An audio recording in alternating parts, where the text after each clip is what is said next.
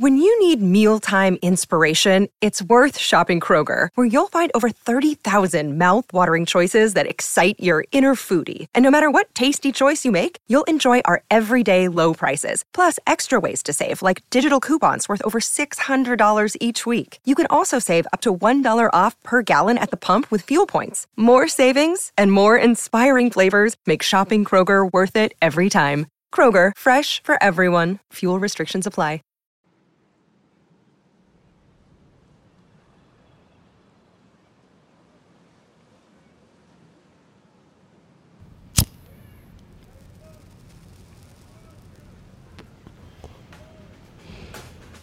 This is Increment Vice.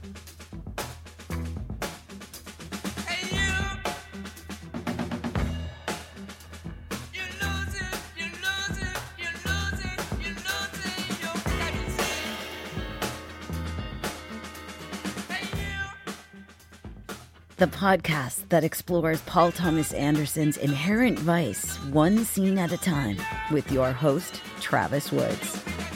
What did it matter where you lay once you were dead? In a dirty sump or in a marble tower on top of a high hill? You were dead. You were sleeping the big sleep. You were not bothered by things like that. Oil and water were the same as wind and air to you. You just slept the big sleep, not caring about the nastiness of how you died or where you fell. Me, I was part of the nastiness now. That's a line from Raymond Chandler's The Big Sleep, and it's one that Doc is surely on a handshake basis with, or would at least nod kinda knowingly to before returning to his cloud of Asian indica. When you're dead, you're dead, as Bigfoot Bjornson says. But what if? What if even that was one of the certainties that the Golden Fang could take from us? Who could you turn to? Who else could Doc take this to besides our old flat topped pal? As Chandler wrote in The Long Goodbye, I never saw any of them again, except the cops. No way has yet been invented to say goodbye to them.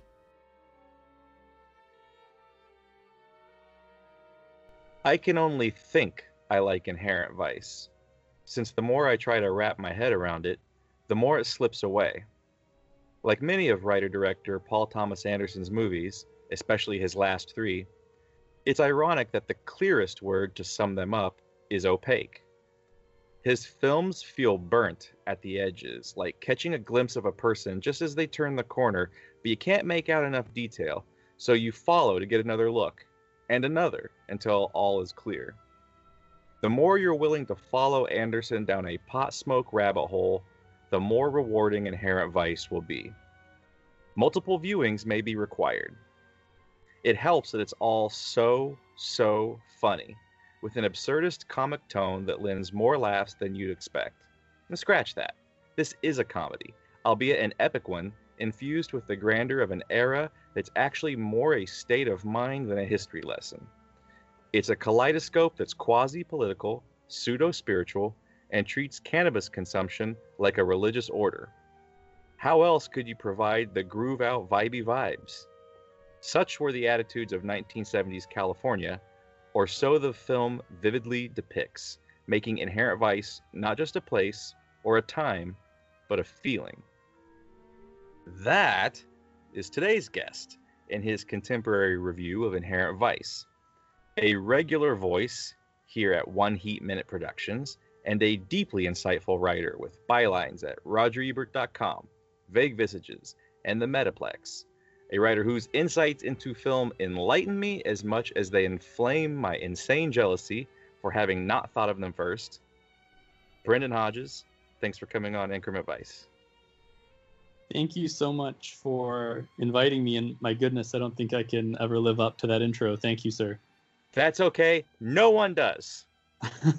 such such is the force of my hyperbole and the strength of it. But all right, you're here. We're gonna do. You're, gonna do your best. You're gonna do your best to live up to that. No I'll do pressure. my best. So there's a lot of there's a lot of people. Well, let's scratch that. There were not a lot of people that saw Inherent Vice when it came out, but those who did, there was a pretty vast array of opinions and reactions to the film, and a whole variety of types of dislike for the film and a whole variety of types of appreciation for the film. Uh, of the kinds of people who watched it and enjoyed it, you seem to be one of those people who were like, I like it, but I'm not clear on why I like it. So I better see it. I better see it again a lot to, to see if I can figure out why I like it. Was that you? That's a pretty good summation of things, but I'll add to that that particularly in a film review, I don't think it's the responsibility of a critic, particularly at first glance, to kind of evaluate the overall merit of a movie. I know that sounds weird, but what I really mean is when I'm trying to write a film review, which I haven't really written consistent reviews for a few years. I've been doing mostly essays and guesting on One Heat Minute podcast to my great pleasure.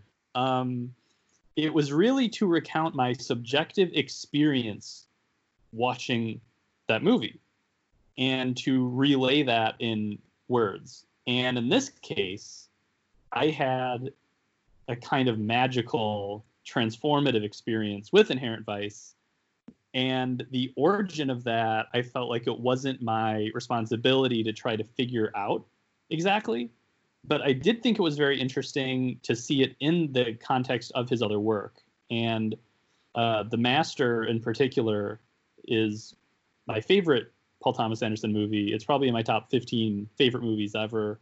I, am a huge PTA fan. This is a PTA household. My girlfriend's favorite filmmaker is PTA. Um, there's a constant uh, uh, question of when are we going to have PTA Fest next because we typically go through filmographies more than one offs. And I say all this because uh, I, I felt Inherent Vice back in winter 2014 felt like an extension of the late period or current period PTA that we've kind of gotten accustomed to between There Will Be Blood and The Master, where his filmmaking has gotten increasingly simple and understated stylistically compared to, say, Boogie Nights with the roaming camera and everything. And yet he's playing with bolder, crazier tones in some ways. And I found all of that in combination totally delightful and intoxicating. Um, and I desperately wanted to see it again, and I've seen it many, many, many times since. And I, I don't, I honestly don't know if I'm that much closer to really explaining everything the movie is doing, particularly because I've never read the book, although I have read uh, Crying Lot by Pynchon. So it, that was kind of my first experience. And I'll end this by saying I don't think I've ever wanted to eat pizza more than when I finished my first screening of Inherent Vice. Yeah, it's a pizza movie, isn't it? You you do. It is. Especially when you watch that Topanga the the, the Topanga Canyon party house scene and the, mm-hmm. the Last Supper of, of just pizza. Right it's a pizza. Well, pizza's like a pot food. You know, you you get you get high, you get hungry. Pizza's like a go-to, no? Yeah, for sure. Now that now that said, you know, when you were saying watching the film and maybe not any more clear on why you like it. I think that's part of the weird lunar pull of this of this movie and how it can grab you if if you're in tune with its weird wavelengths not to sound like a character from the film but it's um it's that thing of you, you see it the first time and you like it but you're not sure why you like it or maybe even love it and you're not sure why so you tell yourself i'm going to see it again and that, then I'm I'm gonna see it again, and I'm gonna figure out why I like it. And each time you see it, you never do figure out why you love it. The reasons for loving it never seem to grow any clearer, but each time you go back looking, it's your love of the movie or your like of the movie that seems to grow and grow and grow with each viewing, or at least that's been the case with me. But the understanding of why you love it and have to come back still remains hazy, and it's something that prior guest Kim Morgan and I have talked about a couple of times. We feel like we should be sharp enough to understand why we love this movie, and yet here I am hosting a 50 episode podcast, you know, pestering people to talk to me about this movie because I'm still trying to solve why I love it. And I don't want to solve the movie because I find the plot itself not not all that confusing or or necessitating uh, to being solved, and because I don't really want to decode its magic. but I just want to understand and solve why this film means everything to me. And I never I never really feel like I'm that much closer. I just know that I love it a little more each time. Yeah, I think that's fair. And I also will say that I think PTA in general, and this isn't a rule for all of his movies, but many of them, I think at first blush with them for a lot of people, they feel a little cold and distant. And on repeat viewings, their warmth and humanity and empathy and love blossoms for you. And I think the bigger the PTA person you are and the more literate you are in his filmography, the more open you're going to be from the first viewing for that warmth and love and humanity. And I think that part of what connects with people about this movie, for the people who love it or the people who loved it right away, is just the sense of uh, affection he has for all of the main characters, Doc in particular. And you can sense that he really, truly wants to wrap his characters in a kind of blanket, no matter what they're experiencing. Um, this is a weird point of comparison, but uh, it reminds me a little bit of Greta Gerwig's uh, uh, movies that she's directed, Lady Bird and Little Women, because part of those movies are so um, enjoyable and breezy just because she clearly loves these characters so so much and she feels so much for them and she allows them to fail and be ugly and she allows them to make mistakes. But she doesn't really do that in a judgy way.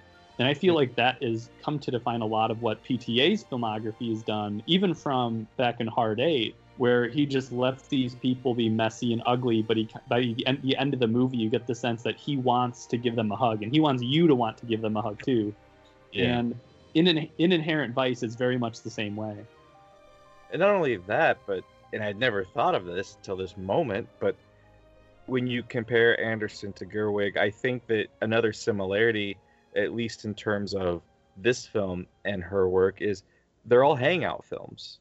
It's just absolutely loving the characters so much that the plot it's just a reason to get us to hang to, to be in the room with these characters and watch them do what they do. But that's entirely secondary to just being able to live with these people for two hours two and a half hours and just hang with them and fall in love with them the way their creators or in the case of little women in this film their adapters have fallen. Mm-hmm.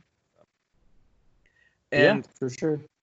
and something else you mentioned uh, about how Anderson's formal style has become simplified instead of instead of becoming more complex as he gets older. It's become far more simple, as you said. While the you know the emotions and the things that that style contains and the things the point the camera is pointed at have become more complex. Uh, Jason Bailey, a previous guest, had a good line that you know the first half of PTA's career is Coke Kid, and the second half is Weed Dad. And and I think the thing that, and I think that you really struck on something there, though. What's interesting about Weed Dad PTA is, and I think it's you see it in this film more than any other of his Weed Dad phase, although the master is pretty pretty rife with it as well. It's that each of the component parts of Inherent Vice, they're all fairly digestible and understandable. The comedic performances are funny the sad performances are melancholic. The Shasta plot makes sense. The Coy plot makes sense. The Bigfoot plot makes sense. It's just that all of these component elements to the story, the feelings, the plot, the characters, the world, they simply aren't welded together and unified together in the way that most films are. They are unified, but just never I think quite in the way we are used to see, seeing them in film. And I, the story is not told, I think, in the average Act One, Act Two, Act Three way that we we we digest stories. And there's a great line from your review where you wrote, "If Doc has a spirit animal, it's an ancient map where all the details are fading and the map key has water spilled on it. Characters coast from A to D." even if it might mean skipping B. Inherent Vice doesn't mind skipping B, C, half of D, and at some point skipping ahead to K, all before taking a breather to backpedal back to J. That's about as apt a plot breakdown as I've read Inherent Vice, but that is how it's structured, and I think that is one of the things that keeps it that that arrangement of co of component parts having it be so diffusely unified or strangely unified or not in the right order. There's something about the film that just keeps you from digesting it right off the bat and i think that loses some people. Yeah and i think that there is and this is something i've talked with our friend blake about a lot on a bunch of the different movies whether it's heat mohicans or whatever i think that there is a over reliance on plot in general in the minds of a lot of folks out there. And I uh, think that plot people, uh, you know, chill out. Um, you know, I, think that the best movies that have really great plots, um, whether it's Heat, which has a very dramaturgically precise, literate plot arc, um, they become another mood or they become another texture. And this is something that has been on my mind a lot lately because I've been going through some of the old Wong Kar uh, Y movies that I had never seen. So I, I, I, watched Chungking Express for the first time this week. I watched Fallen Angels for the first time this week. And um, I know I, I, about Wong Kar Wai last week. Yeah, that is exactly why. Um, and because the thing is, is uh, I'm trying to use quarantine in the best possible way that I can to fill in some of the gaps in what I'd seen. And I, would seen In the Mood for Love a bunch of times, but I just, for some reason, never distanced back. And Criterion is a great excuse to do that. But I say that because those movies have very elliptical narratives. And one moment drips into the next and then kind of goes back. And then when I uh, revisited Inherent Vice, I thought, what a great idea would it be to do a double feature with The Big Sleep? The film noir film, and it might be my favorite film noir. And it's interesting that these four movies, two of which seem completely like the others, all have this idea in common of turning the plot into this kind of abstract, impressionistic device, where the closer you get to understanding or comprehending some kind of narrative, the more it kind of drifts away and slips away from you, and yet you somehow wind up closer to the characters you somehow wind up closer to the emotional center of the movie. So it's like the plot, such as it is, lures you in to this kind of emotional space without you really realizing that's what it's doing. And I think that's especially the case in Inherent Vice, where, uh, I mean, speaking of the plot mechanic, the opening scene with Shasta, it creates this plot line where you know you're supposed to be investigating um, all these different figures and uh, the Wolfman character and everything, and yet the actual plot arc of the movie that comes to matter doesn't begin until 30 minutes in, when, uh, I mean, it might even be 40 minutes in, where he's, where the actual plot starts of where he's supposed to be looking for Owen Wilson's character, and all it's of that kind of thing. Literally 45 minutes deep into the film before there you go. the actual plot, the the, the backbones of the film it doesn't kick in until like a hard 45 exactly and the plot that began in the opening scene ends something like 90 minutes in and you know where everything is resolved and what i think is so interesting about that is like what i was saying it brings you further into the movie. The opening plot that's resolved prematurely well, why is it there? It's to bring you in. It's to bring you into this state of uh, Zen in a weird way at the heart of this whirlwind of plot that always seems a little bit elusive. And I'm sure many people can easily tell you the exact plot of the movie. People could do that with The Crying Lot of 49. They have. I've read uh, very uh, persuasive uh, descriptions of what the plot is. But obviously, if it's the type of plot where you need a dry erase board to figure it out, it, you're not necessarily designed or supposed to go and figure it out right away. Obviously, it's a device for something else. Sure. And so it, I think these uh, four movies are just very persuasive examples of how you should maybe reorient how to treat plot in general and how plot can be used differently than as an end to itself. And I love that about this because Inherent Vice is a very literary movie, not just because it's an adaptation, but because the visuals and dialogue are coded with rich meaning and symbols and uh, coded language. But it's also a very cinematic movie. And you would think that the plot would have to center all of it, but it actually matters less and less and less as the movie goes on because anything even remotely close to a plot ends 20 minutes before the end credits. So why are you still watching the movie if, if it's so plot motivated? Obviously, it goes much, much deeper than that. Sure. Well, there was a previous guest, uh, Fran Hoffner. She was in episode four, and I had her on specifically because I wanted someone to represent the contention to people who don't like Inherent Vice because they're real. They're out there, Brendan. They're out there in the wild. And, you know, one of the things she did mention was she's like, okay, wait, I, I start this movie and there's the big sleep type opening and Shasta shows up and says, hey, Mickey Wolfman, my, uh, uh, my my boyfriend is gonna get he, there's gonna be a booby house snatch, and his wife is gonna try and steal her money, and I don't know where he's at. I need your help. And she's like, well, wait, wait, wait. When they find Mickey and he's fine, and she's like, I look at the clock and there's still 45 minutes left to this movie. She's like, I clock, I couldn't do. She's like, I finished it, but I was, she was so angry because she was like, well, why did I care? Why did I care about this if this wasn't even the plot? And I think you're right that you have to view it as, you know, it's it's our reason for for coming into the room, for coming into the movie but on top of that, I wouldn't go so far as to say the plot is pointless uh, beyond being our, our portal into this world. I think every part of the plot is shot through with what really matters in this film, which is the themes and the thematic heft of the film and the idea of time being this avatar of inherent vice, that it's this this thing that you can't insure against that's going to change things. The the unchanging its unchanging nature is that it will always change something and take something from us.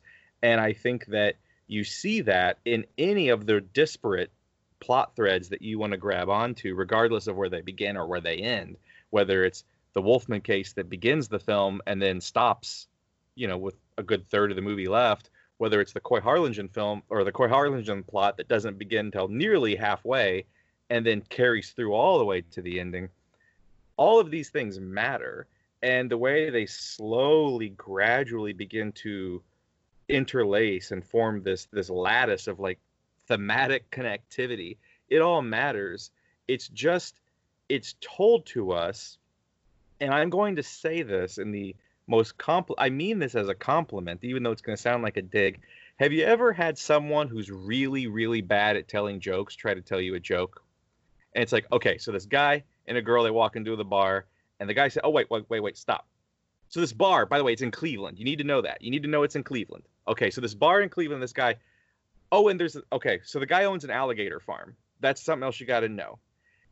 Inherent Vice is kind of us like that, whether it's yes. on purpose to represent Doc's addled state of mind or Sortilege's addled state of mind, or perhaps Sortilege is Doc. That's a whole other thing.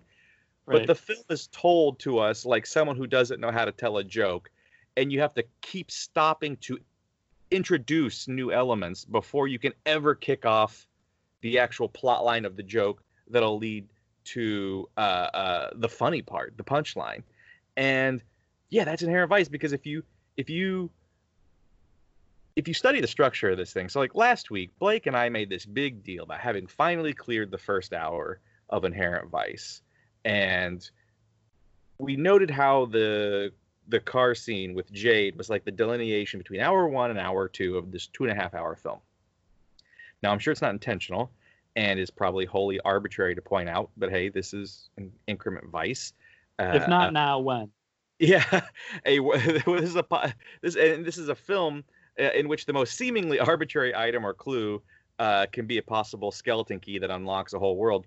But there is an interesting bit of structure in that the entire first hour of Inherent Vice is all that. It's all stumbling setups and introductions. It's it's constantly okay. Here's Shasta, and here's Doc, and here's this guy Mickey Wolfman. Okay, okay, wait, stop. This other thing you need to know is that he's disappeared. Okay, okay, then wait. This other thing you need to know is there's this Channel Channelview Estates that's taken away this uh, uh, uh, gang member's neighborhood, and he's okay. By the way, he just got out of prison, and this other guy owes him money, who's also a Nazi. Oh, and those Nazis are hanging out with the guy who's missing.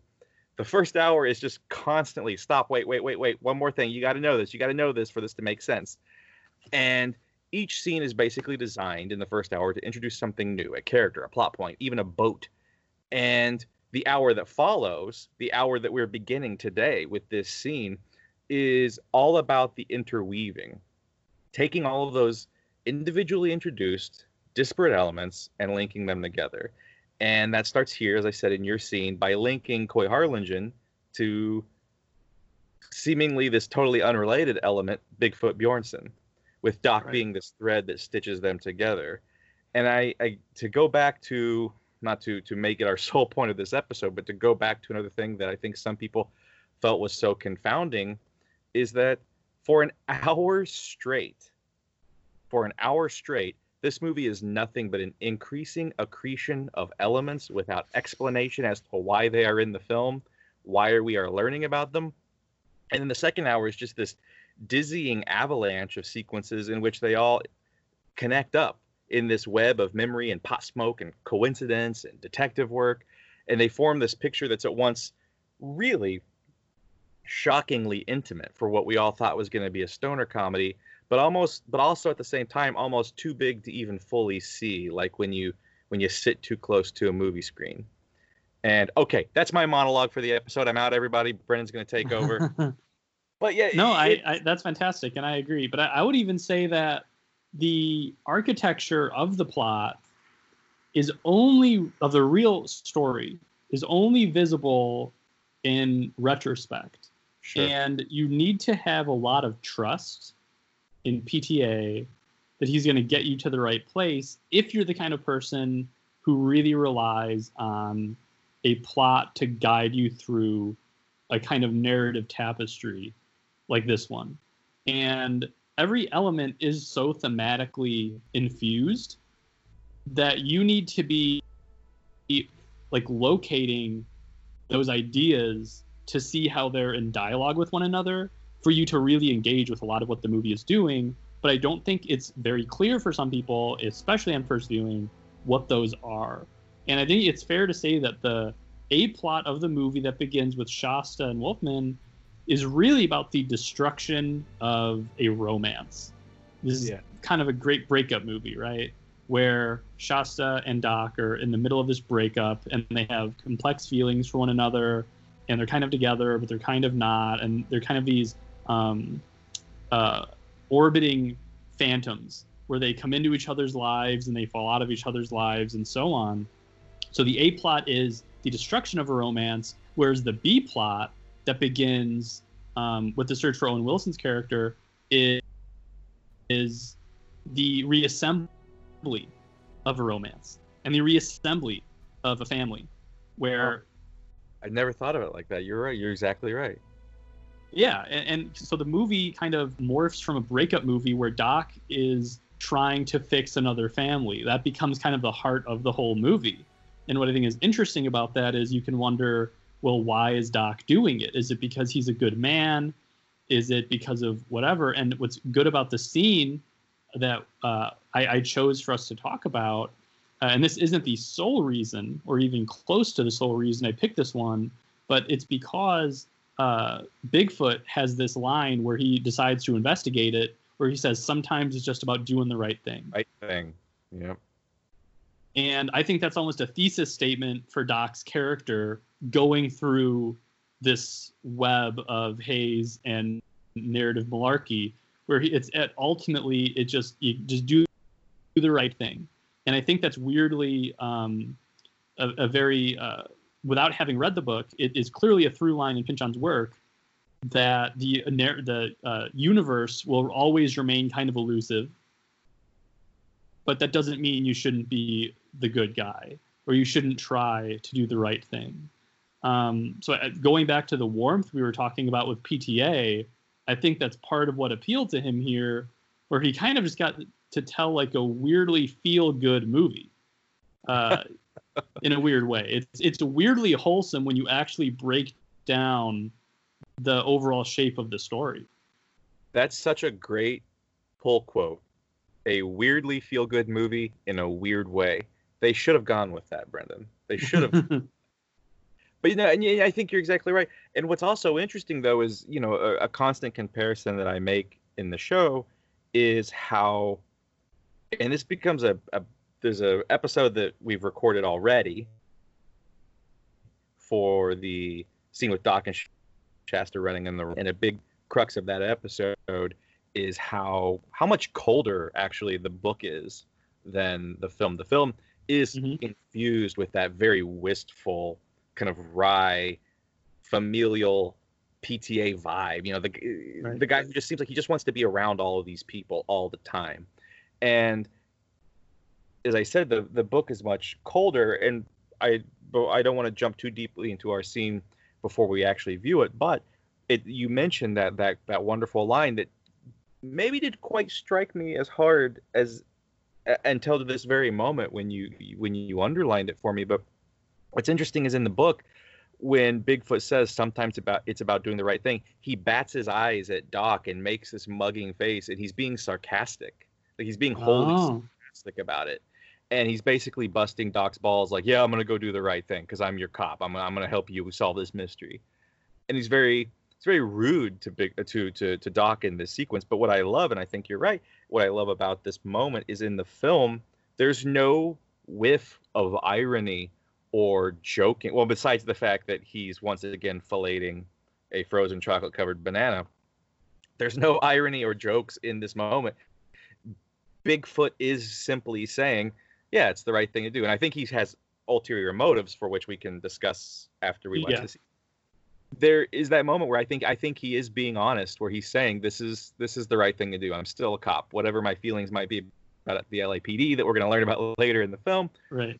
I'm a cop, and this this this this little hippie, you know, I might beat the shit out of him now and again, but he's bringing something that this matters. What what he's put on my table right now, this matters, and right. so sometimes all you can do is the right thing and and and, and handle this and I, so i think you're very right and i think this is one of those great moments where the difference between the novel and the difference between the film are they're minute when you describe the difference but they are it is an the the the difference in terms of the totality of vision is so vast because mm-hmm. I that minor change, that that removing the mugging and the eye batting and all that, it makes this moment so, as you would say, weirdly sweet and weirdly mm-hmm. heartfelt. Mm-hmm. Despite the fact that every time we've seen this character before, he's beating the hell out of Doc or he's blowing bananas. This is like this is a weirdly sweet moment of genuine decency from this guy. And like previous guest Drew McQueenie said, in times of chaos like this, sometimes it's those little decencies. Those are the only things that you can really hang on to. Those are the only things that really matter. Yeah, and actually, I would go a step further. Where in the film, I think that the whole relationship between Doc and Bigfoot is incredibly sweet, and it reminds me of the love, hate, love relationship between Freddie and Lancaster Dodd in The Master, where you know these men are weirdly bound to one another they don't always understand why or how mm-hmm. and they spend a big part of the film as kind of an antagonizing the other. Yeah. Except deep down they have a bond and a love and affection for one another they cannot themselves decipher or even reckon with. You, you know it's funny that you say that because i always viewed this film as a companion piece to the master, but I always viewed it as a companion piece because I feel like uh, Freddy and Master's relationship is somewhat analogous to Doc and Shasta's in that mm. because I always feel like Freddie and the Master, you know, PTA has said so many times about Inherent Vice. It's the story of, you know, it's he's like it's it's about that one old lady you can't you just can't let go of no matter how hard right. you try. Like you know she's bad. He had this great quote. He's like, you know she's terrible for you. You know she's gonna ruin your life, but you can't help sitting there in the middle of the night going, who's she fucking? Who's she in love with? Does she miss me? Cause I miss her. I don't know. I, she's gonna ruin my life, but I, I need her. And I feel like Freddy and Master have a very similar relationship. But again, and you are just pulling wool from my eyes, comment after comment here, Brendan. But I, I think right too that there is something very Freddy and Master about Doc in Bigfoot, and I think part of it is that I think in, in the Master, I think one of the things that draws Freddy and and Master together is they both have a they both have a need for edge, capital E edge, to consume and live on the edge, and that no one else in their lives can really keep up with them. Yet at the same time, I think there there are crucial differences that they each have that that they almost they almost crave in the other person because it balances them out. You know, Master has that ability to be in control and to be steady. Where uh, and I think that Freddy, there's a part of Freddy that craves that that that stability in life.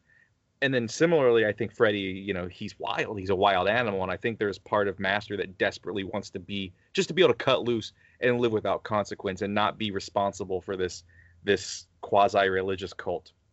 And I think right. that Doc and Bigfoot, I don't know how much Doc really wants to be like Bigfoot, but I do think that when Bigfoot sees Doc, I think he Bigfoot sees a a less a younger, less damaged version of himself because Bigfoot is someone who has lost someone he cares about and the world has irrevocably changed because of that.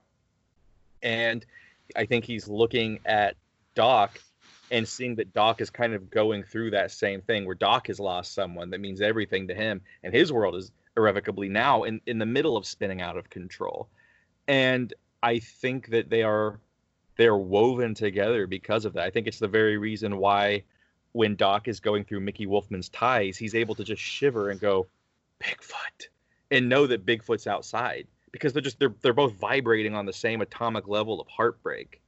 And I think that that that bonds them even if they even if they don't want to be even if they came up as rivals when bigfoot was working the beach beat on gordita right. beach and constantly kicking down doc's door and that's what gives him his nickname i think that once once bigfoot became a victim of inherent vice and is now seeing doc kind of suffer the same fate i do think that there is a a brotherhood that that develops between them like there's so many great scenes like when he he calls Doc on the phone, and all he has to say is, "Hey, it's me."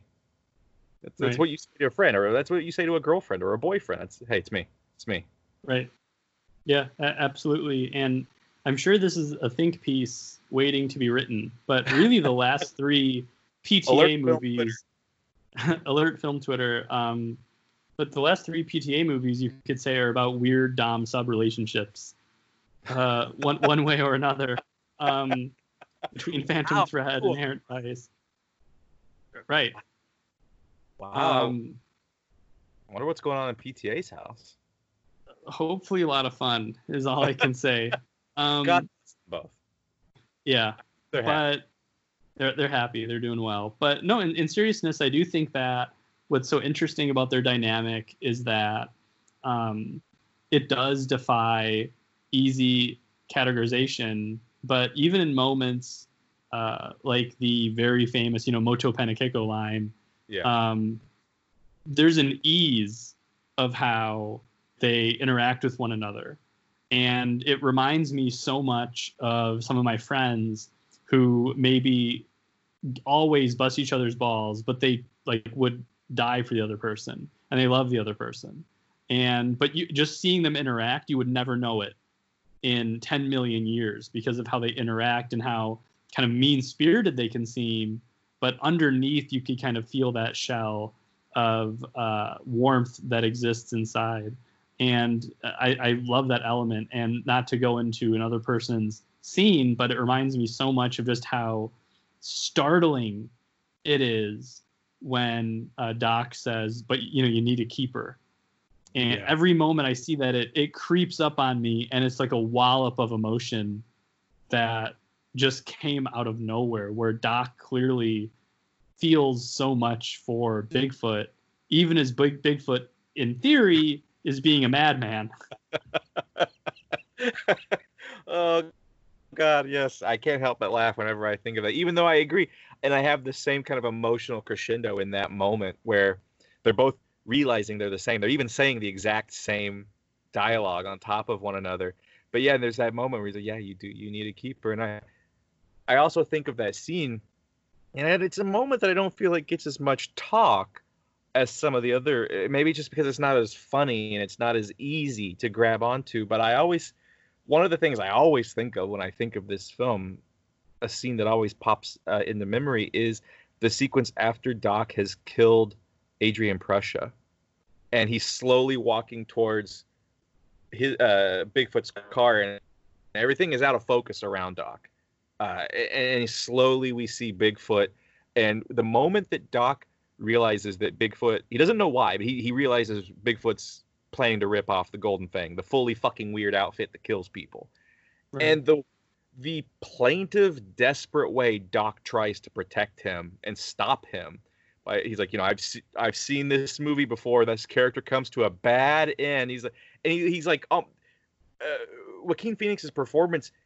it- We've never seen Doc as out of control as he is in that moment. He is literally pure feral Joaquin Phoenix, where you can't understand a word he's saying. He's growling his words, and he is desperately trying to stop Bigfoot because he thinks Bigfoot's going to get himself killed. And I, I don't feel like a lot of people point out that scene, but he's literally trying to say. He, it's it's funny the way he does it. He points a gun at Bigfoot's head to try to save Bigfoot's life and stop him from doing something stupid.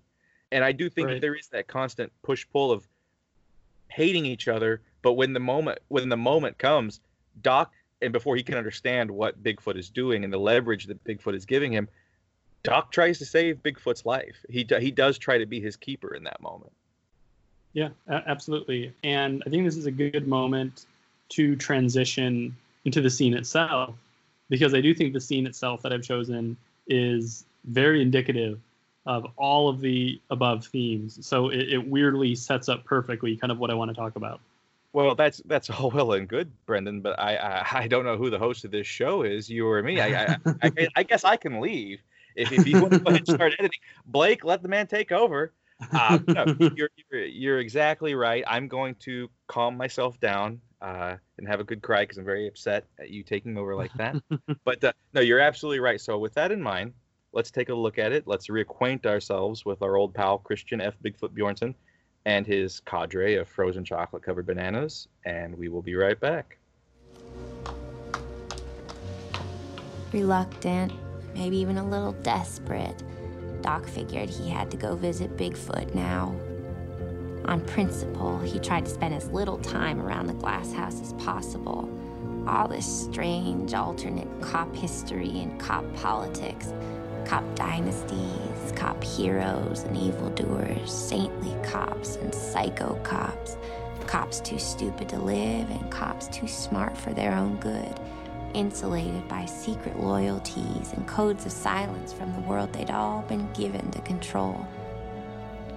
Bigfoot's native element, the air he breathed, the big time he'd been so crazy to get away from the beach and be promoted into.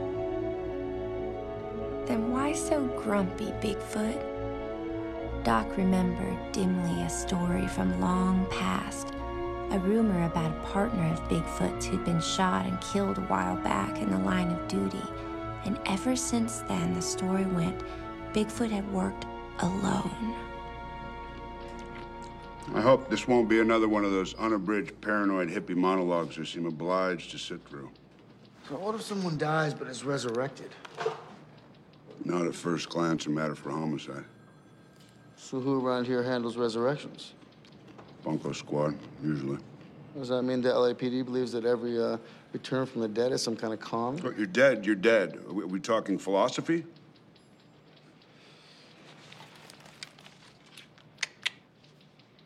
That there's Coy Harlingen, the stiff in question. That was taken last night.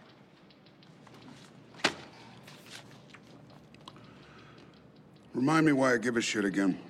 He worked for the department as a snitch. Not to mention some patriotic badasses known as Vigilant California. Who knows? They may or may not have been in on the raid at Channel View Estates. You remember that place, Bigfoot? All right. All right, I'll look into it personally. Sometimes it's just about doing the right thing.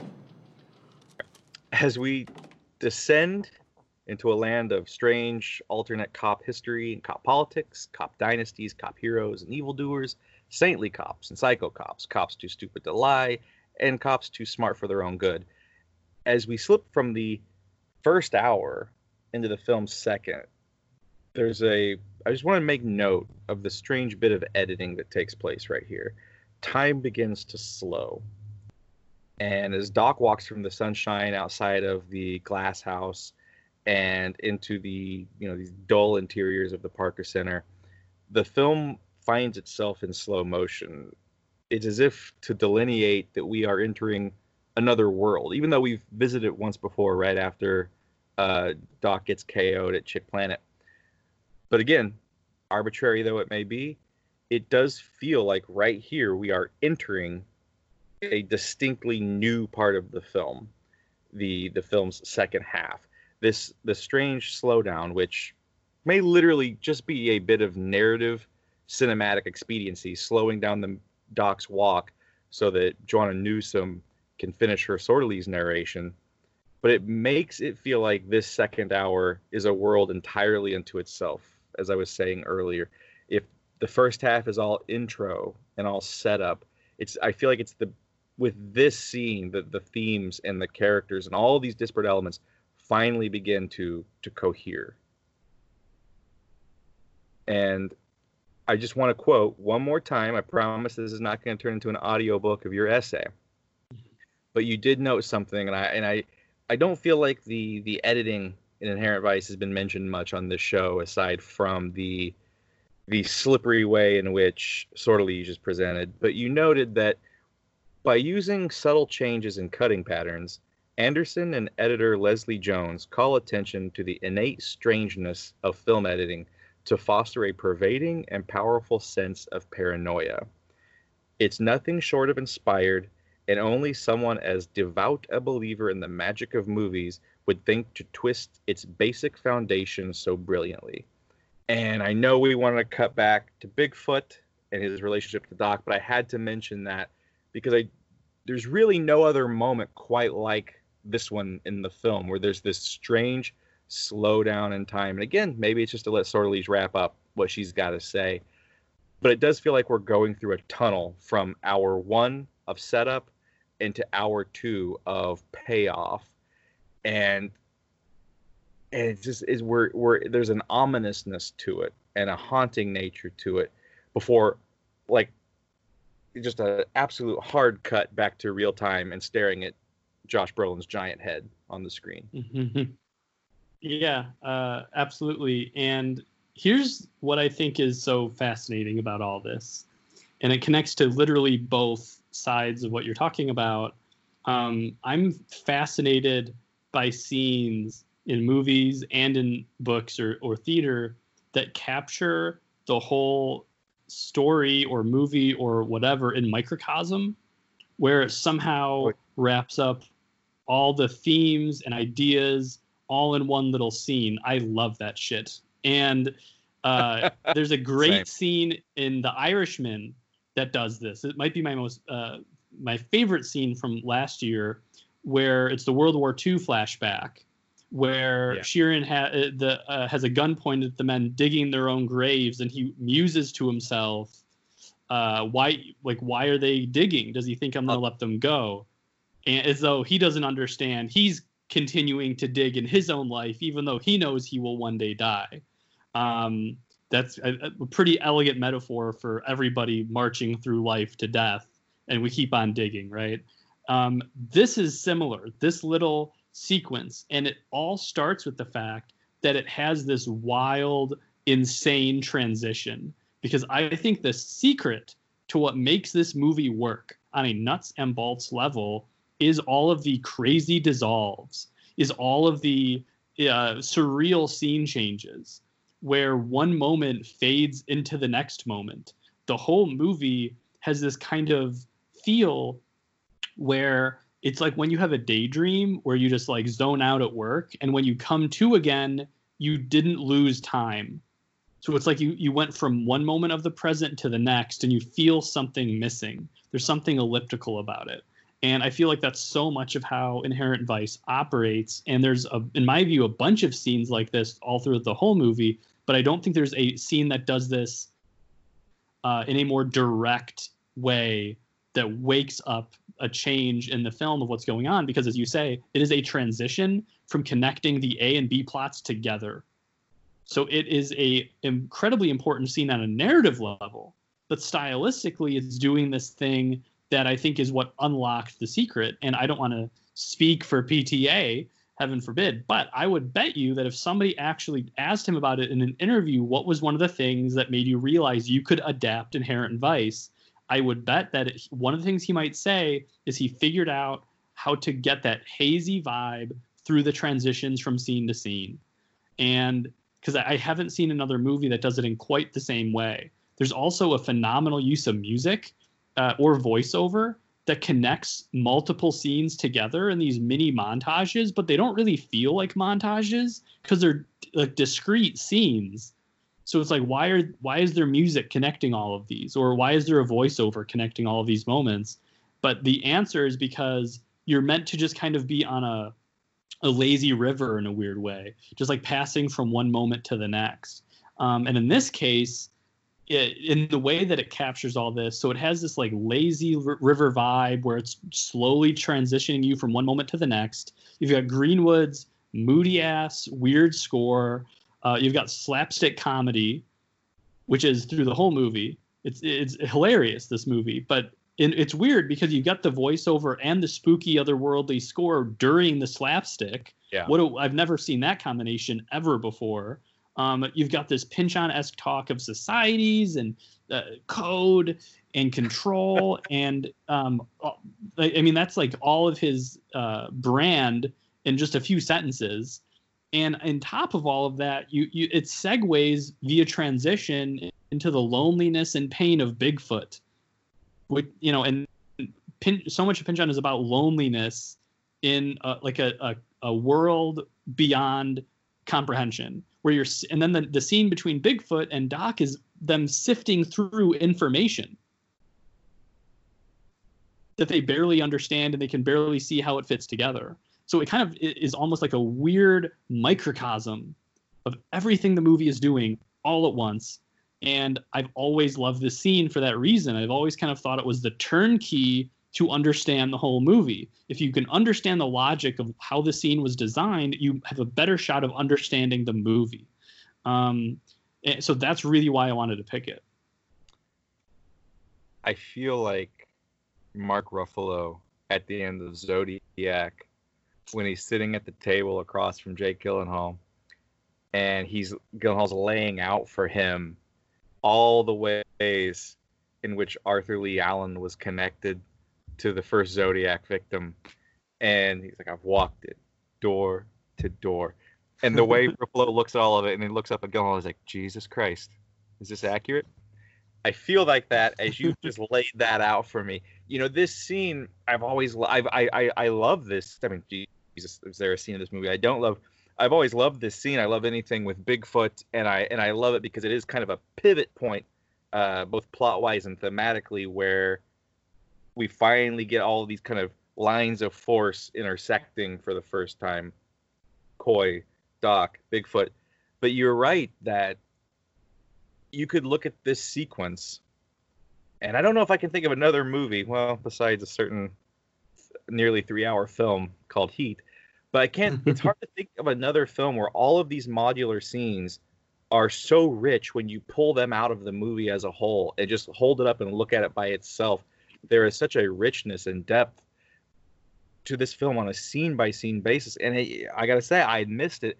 You are 100% correct when you could argue that, minus the fact that Shasta Fay is not in the in right. the scene, that's sure. kind of, in a way, that's kind of fitting because she's always absent. She's always missing. So in a way, her not being here is fitting. This really is a microcosm of everything the movie does, and you've got these two guys who are missing someone from their life. You've got the the humor and the the goofballery of of Doc literally taking one of those great Joaquin Phoenix pratfalls. And who knew that he was a great physical comedian before this, this um but as you said, yeah, it never occurred to me. Yeah, that's happening right beneath this flow of heavy Pynchonese about secret cop societies and the heaviness of Jonny Greenwood, and then you've got banana blowing right on top of conspiranoid politics and underground societies. It had never occurred to me how rich this scene is until just this moment. And I am I'm sitting here like Ruffalo, just shaking my head. Like, you are going to take this show from me, aren't you? That that's what this episode is. This, this is speaking of slow fade outs. This is just a slow baton handoff, and you're just going to host the second hour of this show. But yeah, it's you're a podcast heist. I'm sorry that you had to find out this way. yeah, it's a dark day for me. Jesus. But yeah, you're right. And um, something else. Speaking of speaking of intersections and speaking of you know this this sequence being a microcosm of all of what the film does it is also a microcosm of all of its various plots as you said. And a few episodes back in the Topanga Canyon party house sequences you know I noted that that Doc and Coy are these kind of like doppelganged mirrors of one another. Both of them with their three letter names, working undercover, infiltrating a movement, hippiedom, which should ostensibly be their own, their own movement, their own home, their own place, their, where they belong. But it's something that has somehow passed them both by. They don't, don't belong there anymore. Doc, he's not down with the Nazi biker regalia uh, amongst all of the paisley and flower prints, and Coy is alienated by the the sheep-like subservience that's required by the organizers of this party. And there, what's magic to me about this scene, all it, it's it's like the tumblers are all falling into place in this cosmic lo- lock, and with the intersection of Coy's plotline and Bigfoot's and Doc tying them together, because the reason I say that is because Bigfoot is just like Coy, and Bigfoot is just like Doc. That strange and dangerous cop world that Sortilege describes at the top of the scene, that's no longer Bigfoot's world. Just the way hippiedom is, is no longer Coy and Doc's. It's passed him by. And in a film that's about the inherent vice of time, that it is that its unyielding and unchanging nature is that it's going to invariably change everything and take everything and that it cannot be insured against then these three men have all lost the thing that means the most to them. Uh, an old lady a family and a partner either a a love partner or simply a work partner or simply uh, the avatar of cop loyalty that Sortilege muses is the one thing about cops that Doc could actually respect each of them has had those things taken from them by the Fang, and it it brands them and it unites them and it makes them like triplets in a way, each kind of resembling each other. And I, I find that so fascinating and haunting and sad and funny all at once. Yeah, and I think the key to just the way that the characters foil one another has so much to do with the fact that they're all um, kind of searching for some kind of that like that line in Mad Max Fury Road, you know, searching for some kind of redemption. Um, they're all looking for some way, uh, maybe not to connect per se, but they're looking for a way to retain or retrieve something. Or if they can't get it back, they try to get something different. I think that is ultimately why the movie snakes around to the reuniting a family where uh, so much has been taken away we need to put something back together again. And i think that so much of inherent vice is about yielding to time. And its cruel arrow that if, you could do anything to slow it if not for yourself but for somebody else then it's it, it's a task worth doing. I have to mention uh, my day job is as an insurance agent, and Inherent Vice is maybe one of the best insurance movies of all time, um, along with Double Indemnity. So I just have to put that out there into the void that I've never seen insurance used with such uh, wistful uh, poetry in a film before, uh, or or a book in this case. Yeah. So I but I, I just had to put that out there. Um, but no, I do love the way that the movie treats the information, the flow of information, as these conduits for uncovering the pain and trauma and psychology of these people. And again, I, I haven't read the book, I've, but in the Crying Lot of 49, that's exactly the same trajectory, where that's a book where characters journey deeper and deeper into a web of societies and societies within societies and systems within systems to the point where um, uh, it's kind of like what uh, scientists like to say about the search for God or the search for the divine. Every scientific discovery, you would think it gets you closer to uncovering these great mysteries. But on some level, the closer you get, the farther away it goes. It's like pi, it's infinitely divisible, right? The closer we get to understanding the mysteries of the universe, by definition, the farther away they are. And I feel like that is, in essence, what the characters are experiencing. And we open this conversation talking about um, so much about how does the plot matter, or how does uh, the movie operate? Is it based on feel? Is it do you, do you understand intellectually? But I think this is key, and the scene points it out how uh, fleeting the plot becomes and how fleeting the information is because the more you try to wrangle it together the more it by definition will slip away because the golden fang becomes this all-encompassing metaphor for kind of the elusiveness of uh, order or logic and it's nefarious in its nature and it becomes kind of a metaphor for time in a way um, so all you can do within this network and within this unknowability is what you can do in front of you to survive and get on and things like that. And I also think that's part of why drug abuse is such a massive part of the movie. That's one way people deal with this issue. People yeah, how else no, can you with time and time's lost, but just to numb yourself to it. If you can't insure against it, the next best thing is simply inuring yourself to it so that it doesn't hurt as bad. Exactly. And so that's why I think the Golden Fang is so nefarious with this vertical system where they get people hooked on the drug to numb themselves from the pain they are metaphorically, thematically, and literally causing. And then it gives them fake replacements of sorts. Um, the, the teeth, I think, is a great Baudrillardian metaphor for how they're they've created a system where they are destroying our real bodies and then replacing them with fake bodies um, in a certain sense. And uh, I think that the characters who unfortunately befall that trajectory where they get forced into the situation where they're being exploited and they're trying to find a way to break that system well guess what the catharsis of the movie is doc getting helping get a family out of that entire system permanently and he's foregoing potent, who knows how much money you know he could have possibly gotten um, in the process.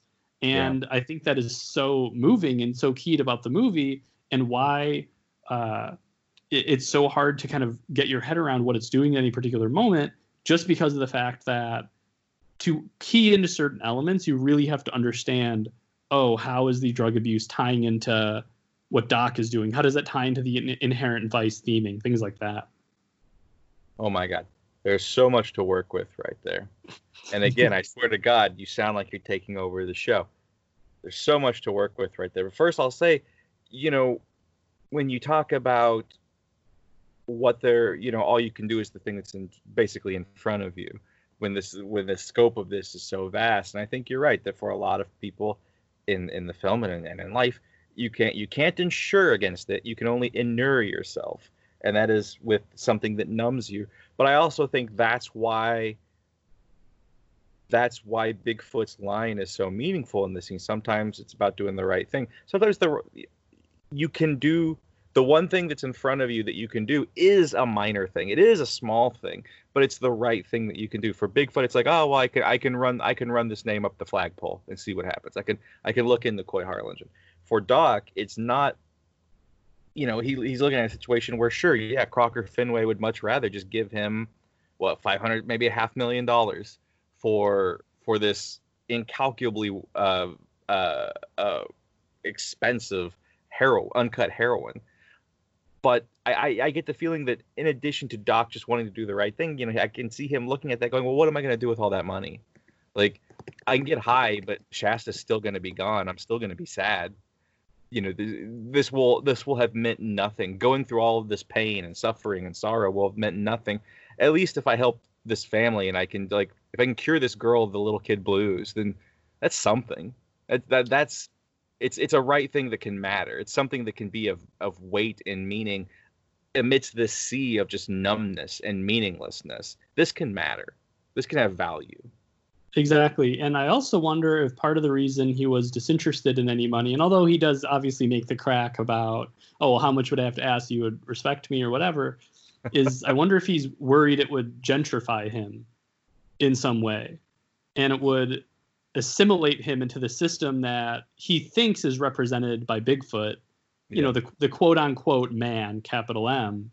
Um, and I think that's an element too, where he's weirdly comfortable, although it's always played for laughs, in these weird heightened scenarios where he's uh, going undercover in these very rich, wealthy environments to great comic effect, but uh, he's clearly deeply uncomfortable and paranoid about assimilating himself into these environments in any lasting way. So I think that's part of why the the money is so devalued to him compared to the value of saving a family and human life. Yeah, sure. I mean, at what point in the film do you ever see Doc take money for any of these cases? Yeah, Shasta, he, he he's exactly. Working, Shasta, he's working pro bono when uh, you never actually see an exchange of money when he goes to Hope Harlingen's house and she asks him to check this out. You never see her pay him or him accept any money. He's like, yeah, I'll check it out. I'll see what I can see. And then when he bumps into Coy outside of Club Asiatique, yeah, he wants information. There, well, there's that great line where he's like, you know, uh, Coy's like, you know, can I have you look into this little family in Torrance? And under, but line is, I understand, you know, I can't pay you right now. And and the way Doc's like, well, you know, if you're the kind of person that thinks information, never does he ever ask for money, nor does he ever seem all that interested in collecting on it. And it might mm. be the same reason why he doesn't pay his lawyer. You know, that great Sancho Smiley, Smiley's right. like, docs pay me, or pay, so uh, clients pay me for work, doc. Clients pay right. me for work, doc. And, right. but yeah, I think you might be right that especially, especially after you see the film and you see that line that Crocker Fenway has about losing all respect for someone like Doc the second he pays rent that you you think about that line and you go back and you watch and yeah he he never wants to seem to be a part of the that a part of that system and a part of that machine.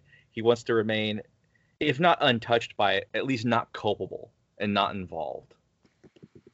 Yeah absolutely. And you just brought up um, Crocker Fenway played by uh, Martin Donovan and this is a tangent that I have to go on briefly, uh, if you'll indulge me here, because this is actually one of my favorite aspects of Inherent this, Vice in general. This is an Inherent Vice podcast. You will find nothing more indulgent, nothing more indulgent on the internet, and that's saying something. So go ahead. Yeah, absolutely. So let's indulge here. So one thing I love about the movie is okay. So let's just think about who's in this movie period, right? Um, it has uh, like a murderer's row of character performers and A-list stars or former A-list stars in all of these little roles, some of which get seconds. This includes Maya Rudolph. Uh, just for example, it includes you know Michael Kenneth Williams. It includes uh, obviously Benicio del Toro, although his is kind of a media role. But you have all these pseudo cameos. And I mean, just think about this sentence that out of context, don't think about Inherent Vice for a second. Imagine that we were just talking about movies in general, and I mentioned in passing, Reese Witherspoon is in a PTA movie. you would not automatically go, oh, she, wait, which, oh, she's in Inherent Vice. That's exactly the way you would talk about it. You would not automatically go, oh, yeah, uh, Inherent Vice is a Reese Witherspoon movie Um, I say this because, and I, I don't want this to sound uh, negative, because I think all of these actors do a phenomenal job in the movie. But I think one thing that is so beautiful about Inherent Vice is that it is so cohesive that all of these rich, small performances form kind of a, a tapestry together. They are all of a piece. They don't even feel like individual performances or characters because they blend into this whole so beautifully.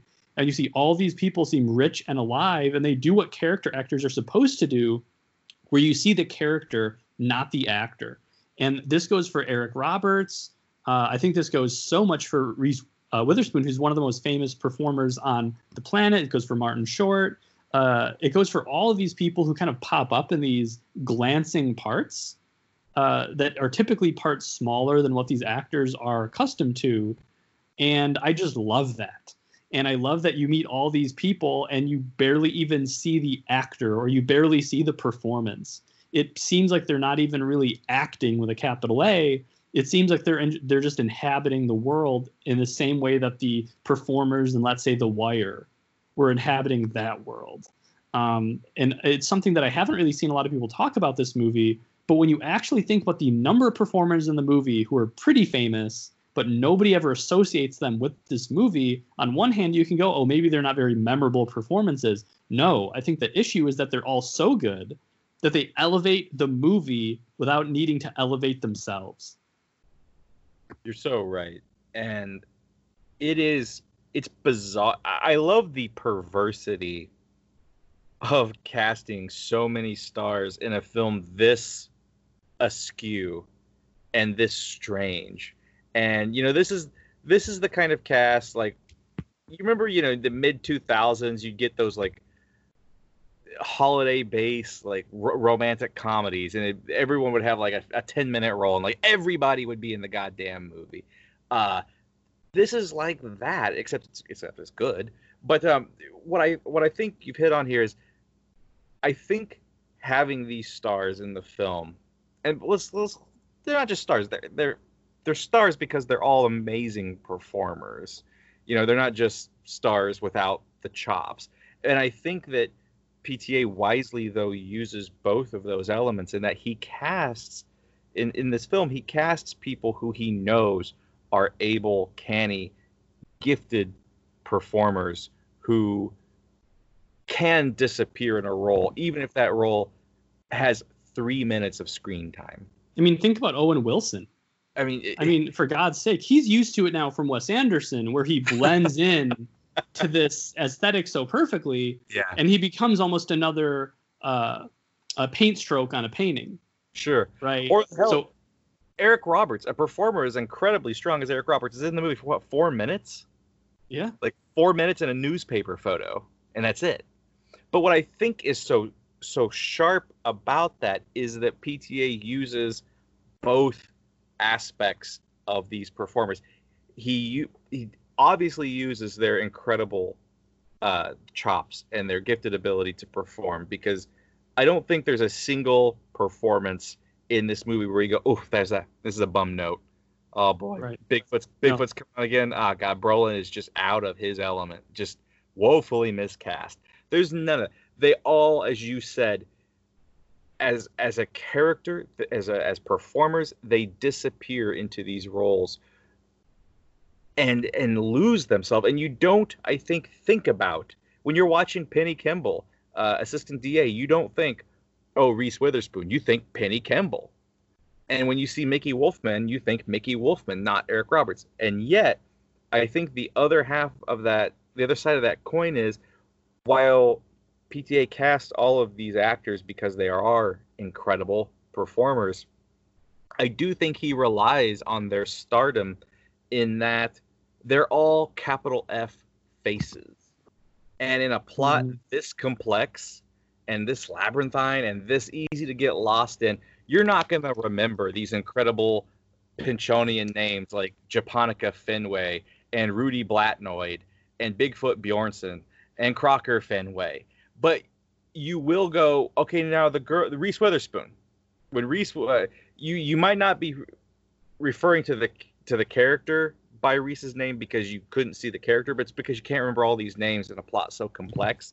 And I feel like having these famous faces attached to these characters allows a more layman audience member to be able to, ha- to somewhat hang on to what's going on because you might not remember Sancho Smilax's name. But you're like, oh yeah, Benicio del Toro, the wacky lawyer. I remember him. I, I, I got that. And so I think that's such a smart bit of of of casting on PTA's part in that he cast people who would disappear into their roles. They wouldn't be like late period Jack Nicholson where they're just playing themselves.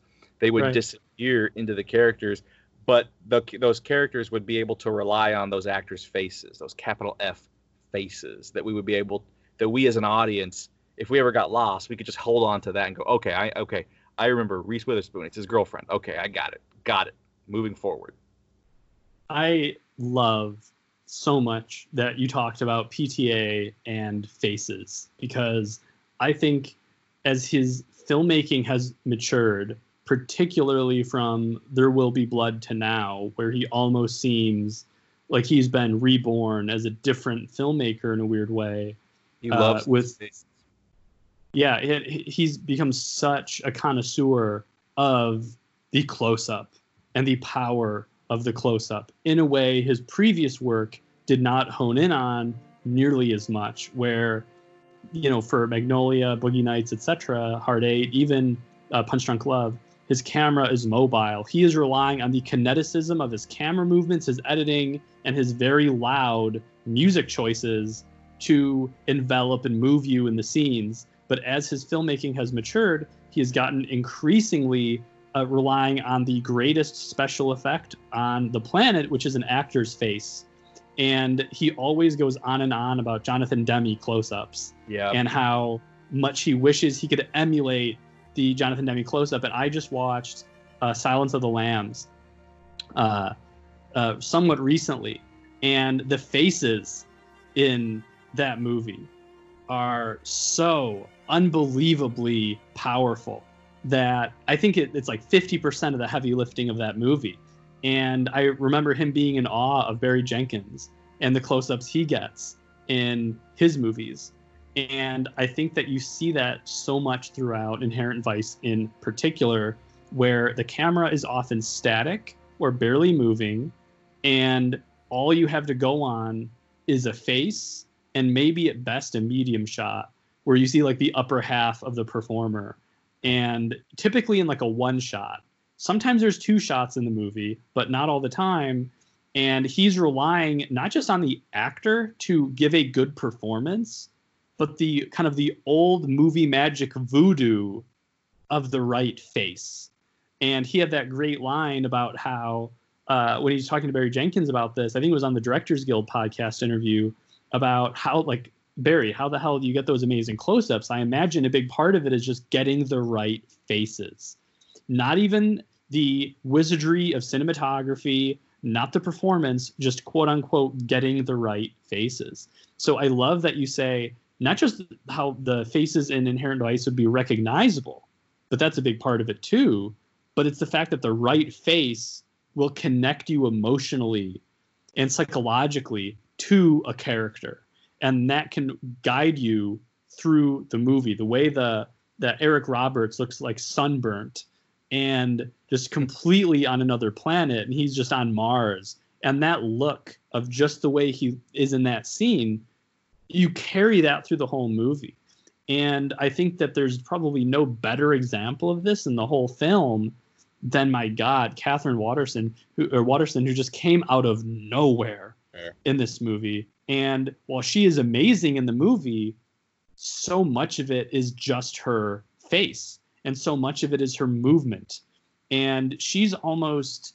Uh, I, I have a theory about the movie about one of the main engines of the mood is actually our scenes with her, not just because of the music or the filmmaking, but just this weird otherworldly alien, but like a seductive alien.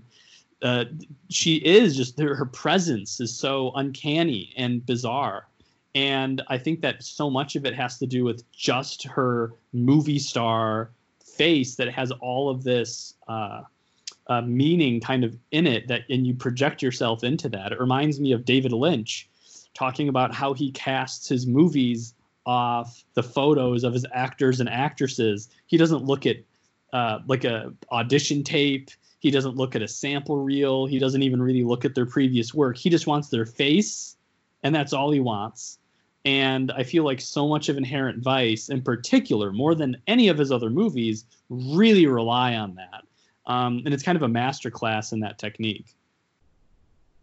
You're right, and I, I love that you can, you know, I love that you compared, or you brought in Lynch to the conversation because I think that something that PTA and Lynch share, in addition to this love of faces, is it's a capital T trust in their gut, in their instinct.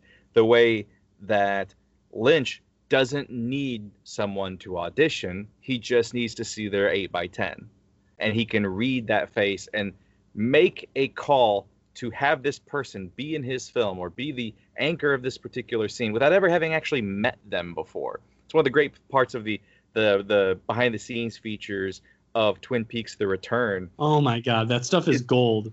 Is how the actor walking on set that day, it will be the first time they've ever met David Lynch, and they're like literally shaking his hand and being and meeting him in that moment. Like they've never had a phone call hello. They've never gone over the script. They've never gone over the scene. It's just them walking on set in costume, meeting David Lynch, saying hi, and Lynch saying, "Okay, we're gonna go over here, and I'm gonna show you where you know here's your mark." The the level of insane trust that Lynch has in his instincts to not bother to meet his performer until the day they are stepping in front of the camera. That is almost superhuman self assurance mm-hmm. and trust. I, I don't think that PTA is at that quite god level of self esteem. I do think that there is a level of trust in the faces that wasn't there before. I think there was a Coke kid's insecurity with needing to show how good he was. And I love Hard Eight and I or Sydney. Let's be let's let's be cool. Right, sure. Yeah. I love Sydney. I love Boogie Nights. I love Magnolia. I love Punch Drunk. But there is a there's a young man's energy to that or a young man's insecurity, I think, to those films. A need to show you that I've seen Touch of Evil and I've seen all the De Palma movies I'm supposed to see, and I've seen the Altman flicks I'm supposed to see, and you're gonna see me channel that because I'm a wonderkind. But there is, I think, a wee dad's maturity to the to the latter half of his career in which he trusts that he doesn't need to do these wild wild ass Scorsese twisty turny uh, uh, Goodfellas style camera tricks. He doesn't need to do these huge panoramic widescreen vistas. He can have a scene in a dull off-white kitchen nook in Torrance, California, where a semi-stone detective is talking to a recently widowed mother, and just have a series of two shots. And there's a great line that he has about that scene where he simply says, he said something to the effect of in an interview, a big a big screen close up of Jena Malone. What's better than that in cinema? What's better than that? Yeah, because absolutely. I think I think he knows that he cast the right woman in that role, so he knows he's got you. The right, or at least the right person. Maybe not everyone likes Inherent Vice, but the right kind of person is going to watch that scene, and they're going to fall in love with Jena in in the way that you want to help her. You want to do. Sometimes it's about doing the right thing, and you want the right thing done for this woman and this family, even if she used to be a horrible mother to Amethyst because of her face and because of the warmth that this performer can give this role, you want Doc to do the right thing that's put in front of him. And that's a level of trust in himself that I think PT ha- PTA has that makes or breaks movies like this. And it totally makes Inherent Vice for me. Yeah, um, I think that's so eloquently put. And just talking about it, the elegance and simplicity of it is just just not a matter of trusting actors or their faces, but almost trusting the power of the medium itself. He's trusting the expressive qualities of cinema, the engine of empathy that is cinema. He's trusting the beauty of cinema. It reminds me of the elegant simplicity of Robert Bresson or something like that, where you do you can do so so little and evoke so so much in that. And um, not that I think PTA is deliberately evoking, uh, you know, a man escaped or of a, Diary of a Country Priest or something. He's not Paul Schrader, but I do think that he that that level of simplicity of the power of cinema of how little you can you really have to do to get a maximum effect is profound and it's something that i think uh, he mastered um, if not here and i think he got pretty close here but i think he mastered it completely in phantom thread because phantom thread has all of these uh, uh, tonal swings where it is a it's my favorite romantic comedy of its year. Uh, it, it's a Hitchcockian thriller. Um, it, it, it's kind of a suspense film. It's kind of a ghost story at the same time. Um, it's a great like man movie. It's about a man who loves food and his cars and all that kind of thing. Um, it's it's doing all these things that seem like they might cancel each other out. Not to mention the fact it's a movie about a dude making dresses. Uh, all of this should not work together, let alone work with such a uh, simple, straightforward stylistic sensibility there. And I think that Inherent Vice is really the furthest he had pushed that simplicity up to that point. Even the master has some camera tricks, as you say. Yeah. Um, uh, particularly that shot of Freddie charging down uh, that field or farm after he poisoned the guy with his special uh, cocktail. Um, and uh, so he's clearly not gotten it completely out of his system yet. And uh, I mean, that's not to say there's not flashy shots in Inherent Vice or Phantom Thread. There are, although there's not as many of them. Particularly, you know, there's that famous shot from the Master looking down on the ship that totally evokes Battleship Potemkin. He's not really going for comparing himself to, you know, Eisenstein, but uh, which he totally was doing in the Master. He's not too shameless, but he seems to. I feel like a humility came up in Inherent Vice and Phantom Thread in a weird way, where he's just trying to boil his style down to the absolute bare necessities and almost let everything else do the talking for him. For the characters, hey, how do we shoot a car driving? Let's just stick the camera on it and drive. There's something so beautiful and uh, simple about that, and I, I love that. Oh, how do we follow a person walking into a room with the dress? Let's just stick it on handheld and have the camera follow her. Why not? Um, it, it, he, and he doesn't seem to have that rigorous uh, storyboard every moment element that he seemed to have for so much of his cinema. Even There Will Be Blood feels meticulously planned out, like he's competing with Lean or something, is a great epic. Here, he's just like, let's just let it be. And I love that element to it. And it's it reminds me of classic cinema and how little it's trying to do in a weird way. And there's something weirdly pleasant just about occupying that space where he's not trying to win you over every second with something flashy. Yeah, and I, I think you're again, again, Brendan, host the show. I'm done. Put a fork in me. I'm done. You're so. I think you're so. Right. I, I and I, I just think it's a. I think it's the confidence, and you call it humility. I think it's it's it, that as well, but I think it's also it's simply the assuredness of someone who's been doing this for a while now, and it's lived in and it's comfortable. He's got his style. He has the PTA. Used to be the PTA aesthetic would be you would you would name check other directors. You know, you would okay, it's going to be an ensemble like Altman. It's going to be a little uh, it's going to be a little overlong like Altman, but it's also going to have the Scorsese and uh, you know that kind of coke fueled that great close up into Ray Liotta's eyes when he does coke at the beginning of the Monkey Man section of Goodfellas. It's going to have that kind of energy and you, you used to describe his style, you being all of us, as you would it would be an, an, accumulation of influences, but now it's just it's just PTA, and it's just this, as you said, it's this very. It's almost he's doing like the Alexander the Great, cutting the knot in half instead of trying to figure out how to untie it, how to be clever and untie it. It's almost like he's going for the the simplest solutions possible. And I think that is something that it's not laziness. I think it's it again it goes with that that almost Lynchian self-confidence and trust in yourself that why why overcomplicate this? Why do the big Scorsese tracking shot to and then he kissed me when I could just yeah, I'll just mount I'll just follow I'll follow her handheld into the room. It just seems it's so much easier and it's simpler and it's tasteful and it's it's it, we don't spend half a day on one shot.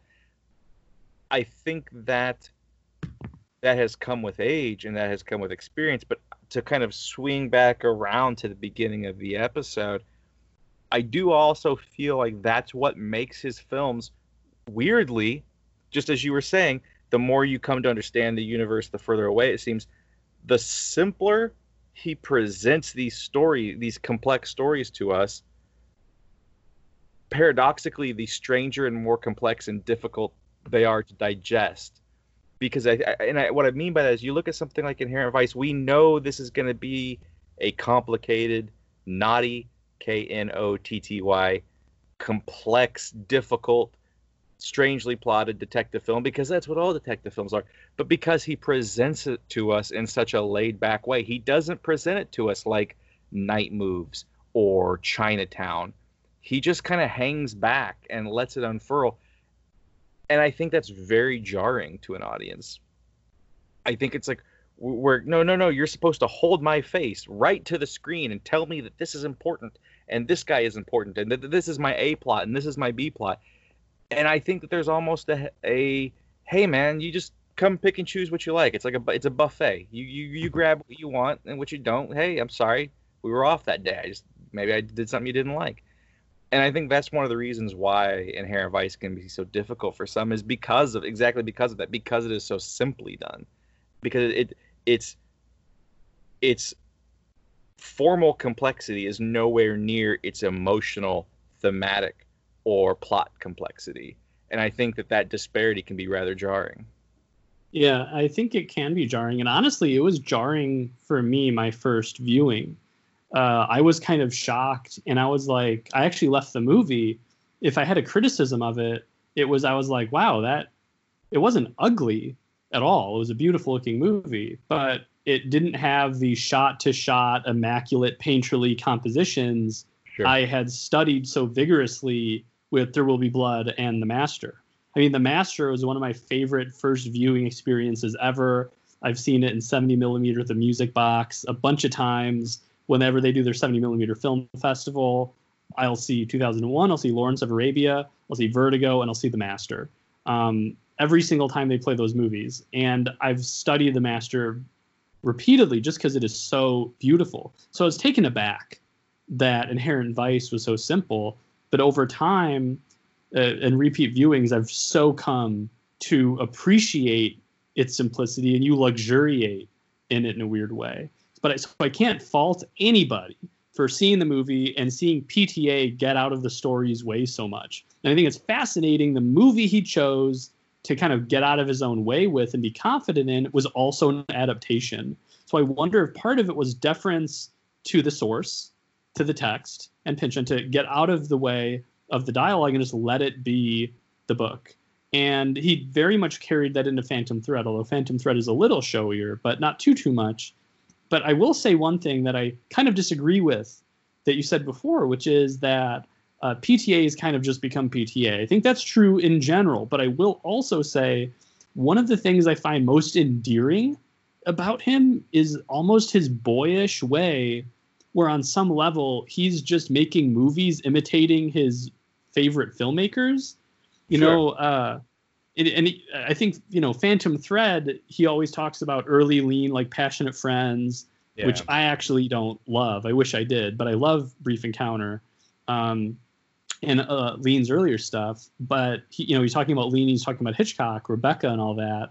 So on some level, he's like, "Oh, I want to make a Hitchcock," and there's something like boyishly film schooly about it. But instead of it being cringy, and like oh yeah you're gonna do you know a short just like christopher nolan oh we have yet another short doing kubrick okay great um i think there's something just lovely about the fact that he just loves this stuff so much and he wants to do his own take on it and it's all pretty literal. Uh, Hard Eight, or excuse me, Sydney, is really his Melville, right? Yeah. Um, and a lot of people don't talk about that, but that's uh, kind of a remake, kind of a literal remake of Bob le Flambeur, Bob the Gambler, uh, uh, Jean Pierre Melville's film.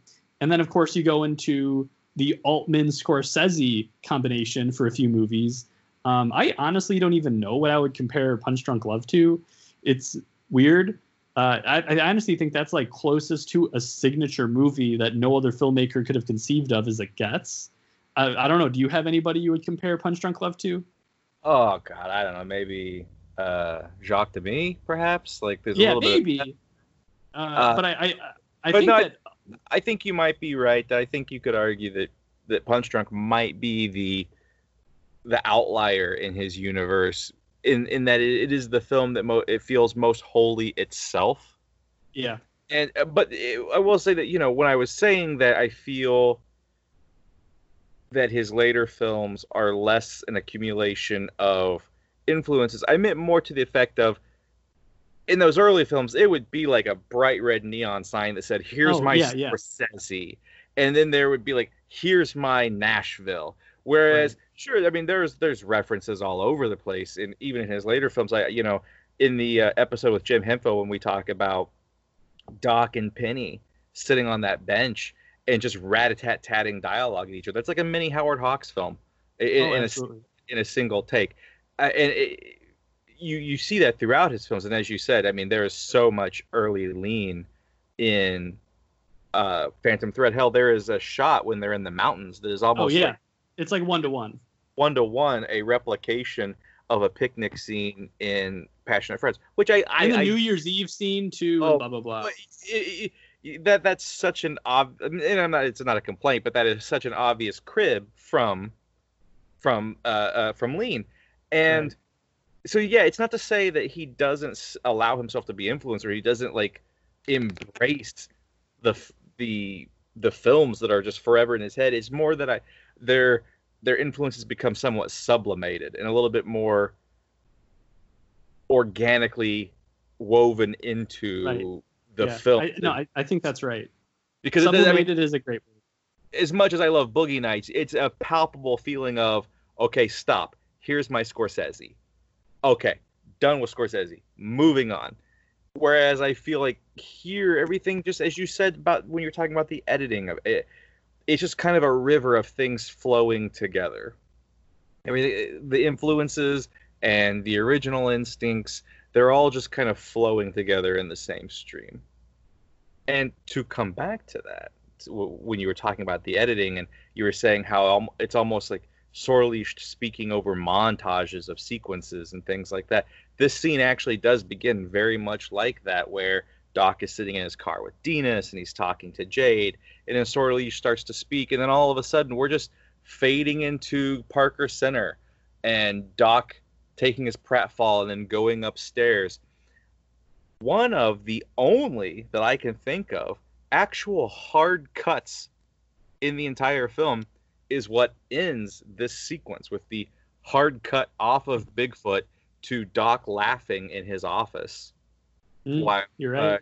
right, right, right before he, and it, it's a normal cut, but because the re- so much of the rest of this film, as you said, flows from sequence to sequence, it has that feeling of, you know, when you're watching a movie uh, in an actual film print, and there will be a real change right on a cut, and it makes the cut between scenes just a little bit more jarring because it doesn't happen in the middle of the scene or something like that. It's just right on a cut. So the the cut between scenes is actually it's, just, it's a little bit longer and a little bit shakier.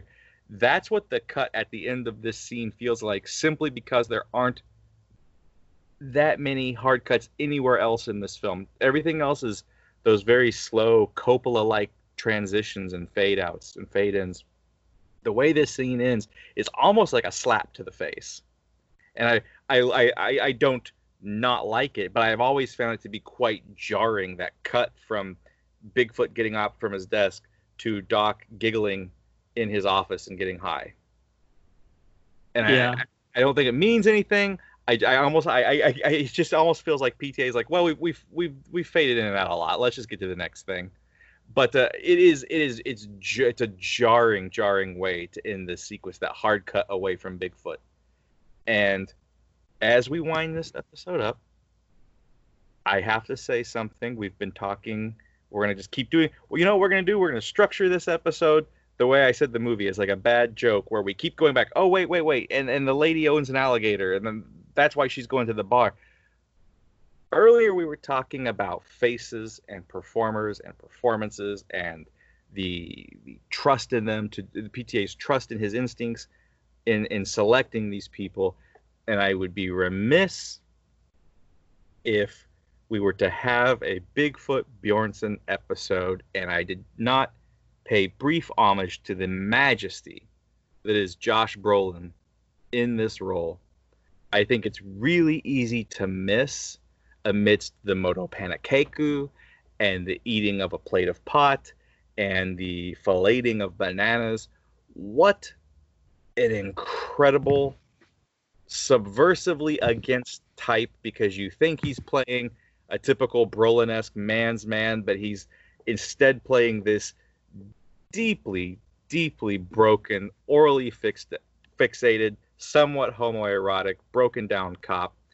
And he does so with a level of nuance and subtlety that is so easy to miss, but is like the rest of the film, it's right there in this kind of this this vibrating undercurrent. And if you if you have your eyes peeled for it, it is absolutely amazing to watch. I, I, I can I cannot praise his performance enough and it's something that you only catch i think on re-watches but when you're watching this scene and doc is really pushing hard to get bigfoot to investigate this whole Coy matter and he's like well why, why am i doing this uh, you know what are we talking philosophy here he's so he's dead he's resurrected um you know this is this is for the, the for the bunko squad this is some sort of fraud the second well, go back and watch the second that Doc mentions that this guy is associated with Vigilant California. And Bigfoot's a canny enough guy. I mean, bit of backstory. Uh, I'm sure if you've heard the this this the show before, then then you know this. And Blake loves it, loves it, loves it. That I keep repeating it. But you know, the LAPD was in cahoots with the Golden Fang to kill Bigfoot Bjornsen's partner, Vincent and Indelicato. So Bigfoot knows what the Golden Fang is and he knows that Vigilant California is a part of that, is a sub wing of that. And watch Brolin's face when Doc says he's a this guy is a part of Vigilant California, and that Vigilant California might have had a hand in the Wolfmann snatch at Channel View Estates. There is a flicker of electricity across Brolin's face, and especially his eyes. And with it's moments like that that if you're really looking to see how the plot hangs together, as well as just seeing a beautiful performance. It's right there on Brolin's face in this scene. Wow, uh, I could not agree more. I I think Brolin is actually underrated as a performer. Oh yeah, uh, I think uh, I I think a lot of that is because because of what you said. He plays these roles that on the exterior appear um, very uh, like prototypically male. Um, let's say very heteronormative where he kind of invokes that uh, entire tradition and that entire uh, persona to almost a satirical degree in some roles but i'm going to compare his performance here to a movie that one of my friends uh, loves and wrote about. Uh, I, I, forget who it was but uh, he wrote about this movie called the swimmer. And he's the one who actually told me to watch it. Again it just slips my mind who it is. No idea. Uh, but it reminds me of Burt Lancaster uh, in that performance, where Burt Lancaster is playing a stereotypically uh, ultra ma- macho male figure, but has all these undercurrents of sadness and melancholy that slowly permeate and come to the surface and come to the fore. Um, that reminds me so much of Josh Brolin in this film um, and they're both unbelievable performances. That's that's an incredible comparison. And Brendan, it was I who wrote about the swimmer and told you. It, it was you. It was I. uh, but yeah, I, I, think you're right. That, that, that, that's a very apt per, uh, uh, comparison. Although I always compare him to uh, like Thief era Jimmy Caan. Yeah, Bro- yeah. I feel like he's got where there's so much going on, but you just see the broad shoulders and the machismo and like the swinging dick and the the I am not someone you fuck with. Like that that that James Caan thief thing where you're just like, oh well, he's just being macho, he's just being cool, he's just being tough.